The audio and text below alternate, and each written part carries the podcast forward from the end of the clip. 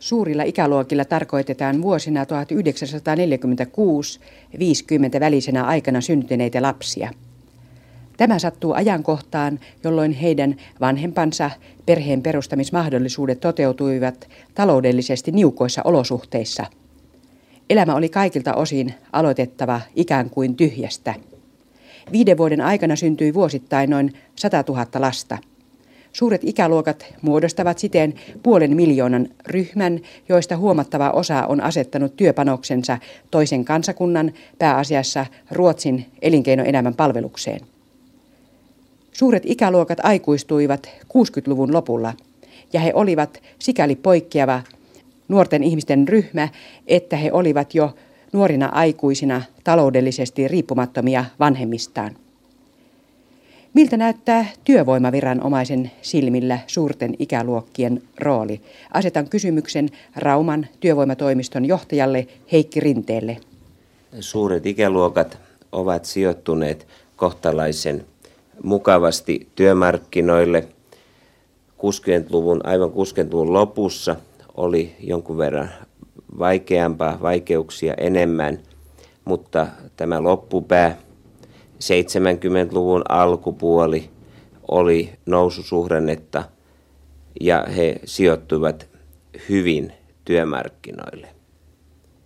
Nyt kun tilanne on muuttunut pysyvästi huonompaan suuntaan, myös nämä suuren ikäluokan ihmiset, jotka tottuivat kohtalaisen hyvään, tyydyttävään työnsaantiin, he ovat nyt usein näitä pakkolomautettuja ja työttömiä ja työttömyysuhan alaisia ihmisiä. Mitenkä nämä ikäryhmät valitsivat johtajansa? He valitsivat johtajansa siitä samasta ikäluokasta, ikäryhmästä, josta he itsekin olivat. Selvästi vierastettiin niitä ihmisiä, jotka silloin olivat tuossa 50 paikkeilla sodassa olleita ihmisiä. Heitä ei kelpuutettu ja heitä jollakin tavalla myöskin pidettiin taantumuksellisina. Valittiin nuoret, hyvin nuoret johtajat ja heidän perässä lähdettiin 60-luvun lopussa. Näiden johtajien perässä lähtivät nämä suuren ikäluokan pienet miehet ja pienet naiset sen enempää ajattelematta, niin kuin usein johtajien perässä lähdetään ilman, ettei sitä sen suuremmin kritisoida. Miltä nämä suurten ikäluokkien johtajat näyttivät? No he näyttivät tällaiselta ennakkoluulottomuuden, vapauden ja maailman parantamisen esikuvilta tällaisia hyvin nuorekkaita tyyppejä.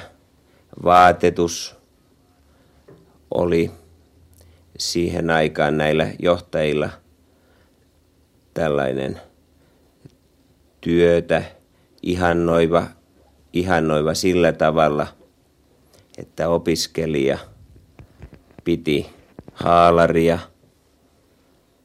metsurin pairat oli kovaa huutoa. Ei itse kyllä metsätyötä oltu koskaan tehty, eikä siinä, eivät he sinne nytkään ole menneet. Tällainen romantisointi työn työn tekijän romantisointi sointi väärällä tavalla. Ja tällaiset ilmiöt minun mielestä olivat hyvin tämmöisiä keskeisiä ilmiöitä. Sitä minä en osaa sanoa, minkä takia siihen aikaan, kun he aikuistuivat, pidettiin esimerkiksi näitä Amerikan armeijan varastoista kerättyjä militaarivarusteita. Oliko se vastalause vai oliko se jotain kaipuuta siitä, että kun ei nyt oltukaan rintamamiehiä, en osaa sanoa, eikä sitä mulle kukaan muukaan ole pystynyt selvittämään, että mistä tämä perimmäältä johtuu tällainen militääri asusteitten ihailu puukkojen ja ei nyt aivan puntareitten, mutta kuitenkin tällaisten tappavehkeiden. 60-luvun aikuistunut polvi oli ensimmäinen TV-polvi. Se oli ensimmäinen TV-polvi. Se ei vielä silloin nähnyt ihan niin paljon, paljon siihen aikaan, mutta tänä päivänä nyt jo kyllä näkee, näkee tällainen keskiverto TV-katsoja. Esimerkiksi Amerikassa 13 000 murhaa 15-vuotiaaksi mennessä – aikaisemmin tuskin näki kunnolla yhtäkään, mutta nämä jo ehkä joitakin näkivät. Nyt nämä, kun seuraa, nämä silloiset johtajat istuvat nahkasohvissaan liituraita puku yllä. Heillä menee todella hyvin. Eri asia on sitten se, miten hyvin menee niillä, jotka seurasivat kritiikittömästi heitä. Jos me nyt katsomme, mihin ollaan menossa ja missä tällä kertaa jo ollaan, meillä on pysyvästi 150 200 000 työtöntä. Nuorten, alle 24-vuotiaiden työttömien osuus lähentelee uhkaavasti 100 000. Nämä johtajat ovat menettäneet täydellisesti kiinnostuksensa näitä nuoria kohtaan, jotka nyt ovat todella epätoivoisessa tilanteessa. Suuremmin ei heitä kyllä myöskään näytä huolettavan se, kun oman ikäluokan, tämän suuren ikäluokan pieniä miehiä ja naisia irtisanotaan, pakkolomautetaan ja muuta tällaista. Minun mielestäni leima antavinta on näille johtajille tällä kertaa avuttomuus. He eivät kykene perkaamaan sitä tietä, joka aloitettiin vaan he ovat istahtaneet nahkasohvaan ja pukeneet liituraidan päälle. Tämä kritiikittömyys minun mielestäni on aika ihmeellinen asia.